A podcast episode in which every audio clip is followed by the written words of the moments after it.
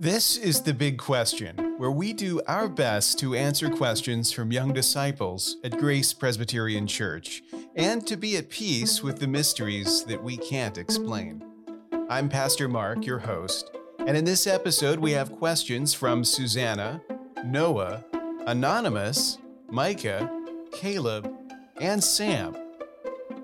First, we'll tackle a few serious questions. Then we'll look at this episode's big question, and as always, we'll wrap things up at the end with a few fun questions. We'll begin with our serious questions. Today, all three questions are connected in one way or another to spelling or writing. First, here's a question from Susanna who wants to know what does reign mean?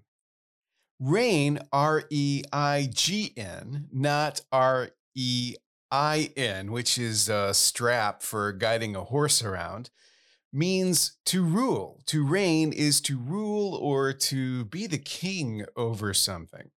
Now, God reigns over all creation, over everything that he made, and he created human beings to reign in his name. And that's why You'll sometimes hear us say that when Jesus returns, we will reign with him. But when you hear that, remember that God's way of reigning, it's not the same as the human way, as the sinful way that we're accustomed to. When we think of people ruling and reigning, we think of them using their authority and their power to lord it over other people and to make other people feel small. But Jesus showed us how to reign with the example that he gave of himself, his self sacrificial example, where he gave himself up for his people. That's what it means to reign. So, godly rulers give themselves to build up those who they reign over, and they seek to make whatever it is that God has given them authority over flourish. So, that's what reign means. Here's another spelling question from Susanna. She asks, What's up with the capital G in God? Well, Susanna, in English, we often capitalize words when they refer to a proper person or thing. Uh, take the word Bible, for example. Now, technically, Bible just means book, and it's possible to write a Bible on all sorts of subjects. But when we refer to the Bible, we capitalize the B because we're referring to this specific proper book. Now, when we use the word God or gods in a general sense, uh, for example, someone might say, Oh, I feel like a god. Or maybe thinking of mythology, you might refer to the gods of Mount Olympus. Then you wouldn't need to capitalize the G in those uses of God. But when you're referring to the God, the God of Scripture, Yahweh, then you do capitalize the G. Finally, this question from Noah is about writing. Noah asks Did Tertius write the epistle to the Romans, or did Paul think of the words and then tell him to write it? Or did Tertius only write that small part of Romans?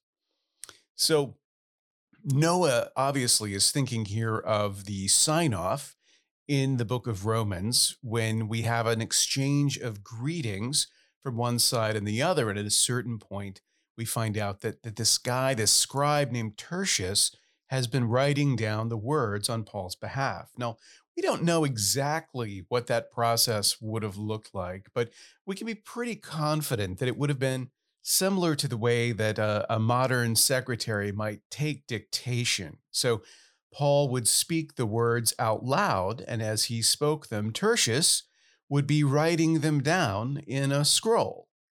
Now, this was a common practice in the ancient world. This is how many letters were written. In fact, it was very common throughout history to have a scribe whose job was to write things down, and then you would just tell them what it was that you wanted them to write.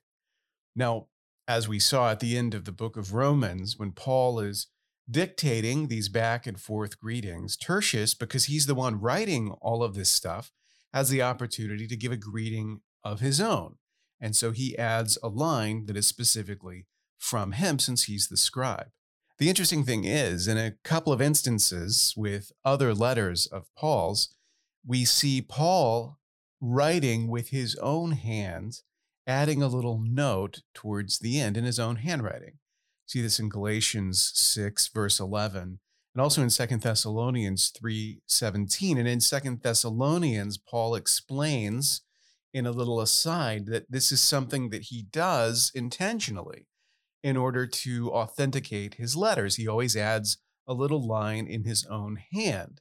The way that if you were typing a letter today, at the end, you would sign it in your own handwriting to show by the signature that it came from you. Well, Paul did something similar. And so people who received a letter from Paul would see that for the most part it was written by Tertius or some other scribe.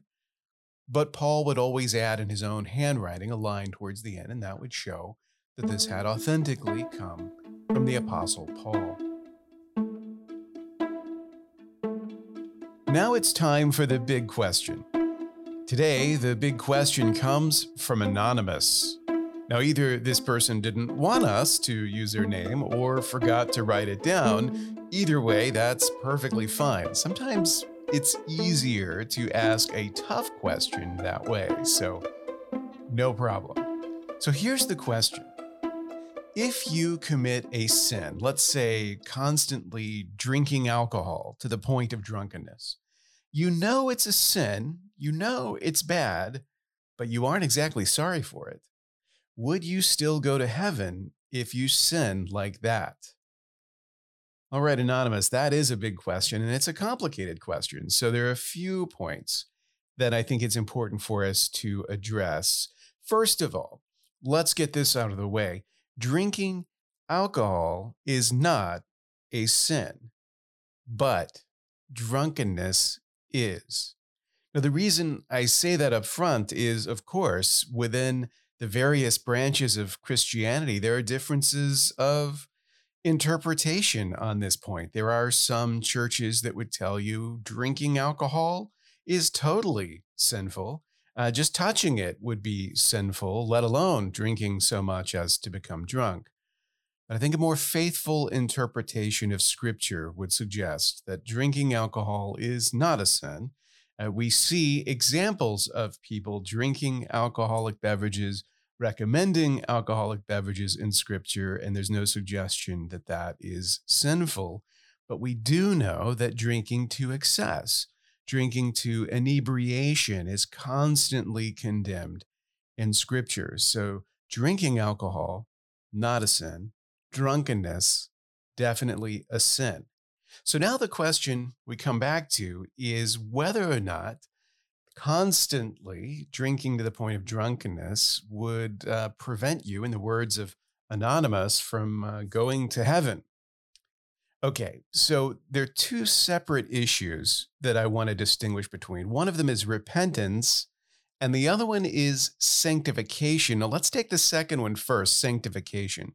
Sanctification is a process where the Holy Spirit works within us and, and basically wages war on sin within us.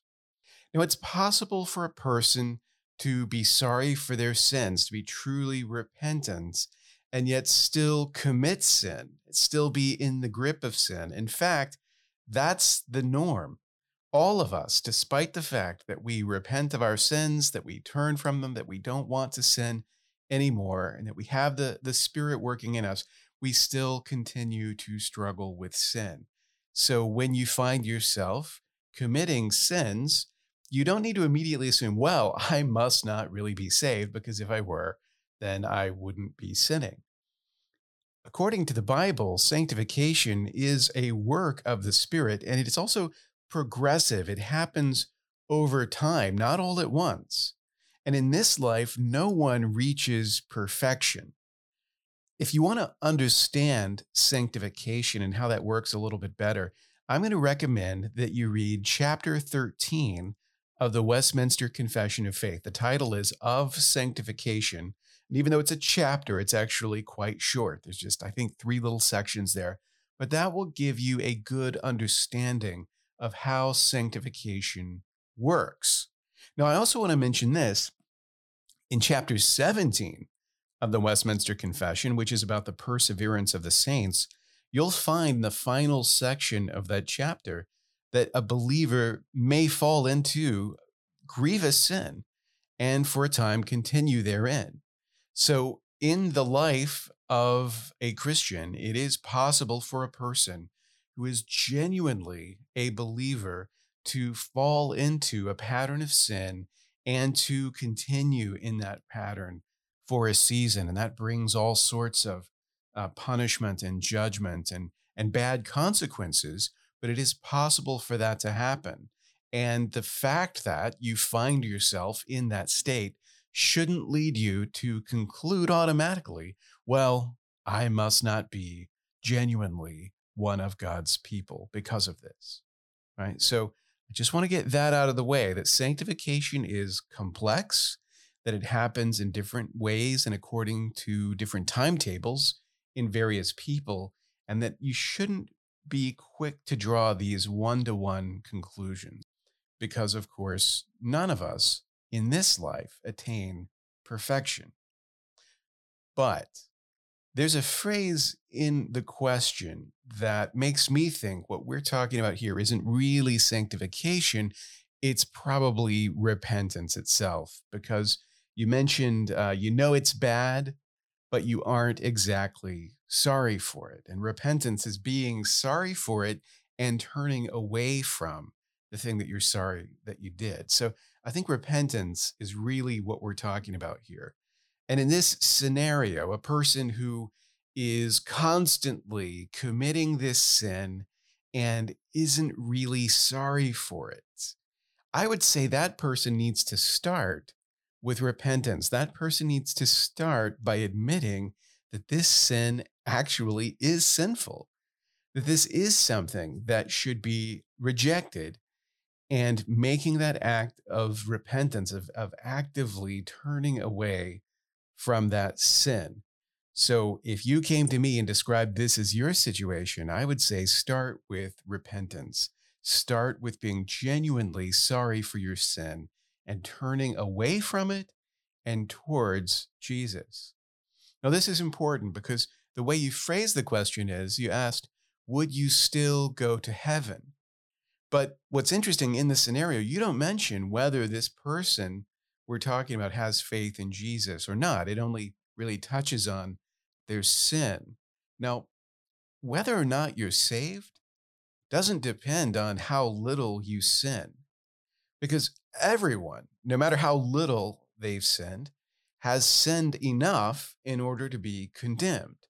So if you're going to be judged based on your own righteousness, based on your own record of action, then you're going to be found guilty. So if you have faith in Christ, then Jesus' righteousness is given to you. And when you're judged, you're judged on his record, not on yours. And being judged on his record, that's the only way that a person can be saved. Scripture says there's no salvation trusting in anything or anyone else. There is no salvation by any other name than Jesus Christ's. So the important question really isn't how much you sin or how little you sin. The important question is whether you've repented of your sin and believed in Christ. And if you have, then his righteousness is granted to you, and his spirit is working within you to sanctify you. But if you haven't repented of your sins, that's where you need to start.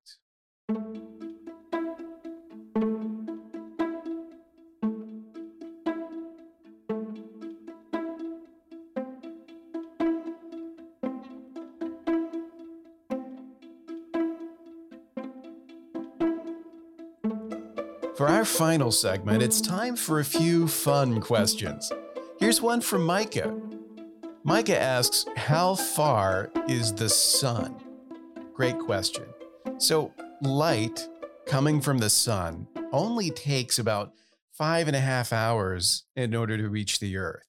So, depending on what mode of transportation you choose to get to the sun, the sun is actually only about as far away from us as Kansas City is. The distance just depends on what mode of transport you choose. If you're traveling at the speed of light, you can get there pretty quickly. Now, Caleb has a good question. How many languages do you know? Well, Caleb, I've studied French and German and Russian and Greek and Hebrew. And of course, I grew up speaking English. Sadly, though, if I'm perfectly honest, the answer is that at best, I know, let's say, uh, three fourths of just one language, and that would be English. And to wrap things up, our final question comes from Sam. What's your favorite animal? Well, Sam, my favorite two animals were Hugo and Clive. Hugo and Clive were my cats. I even wrote about them in my book, Rethinking Worldview. Now, sadly, Hugo died before I came here to Sioux Falls, and Clive lived here for a few years, and then he died too. But they were the best cats ever, and I still miss them. Now, I also like monkeys, pterodactyls, and unicorns.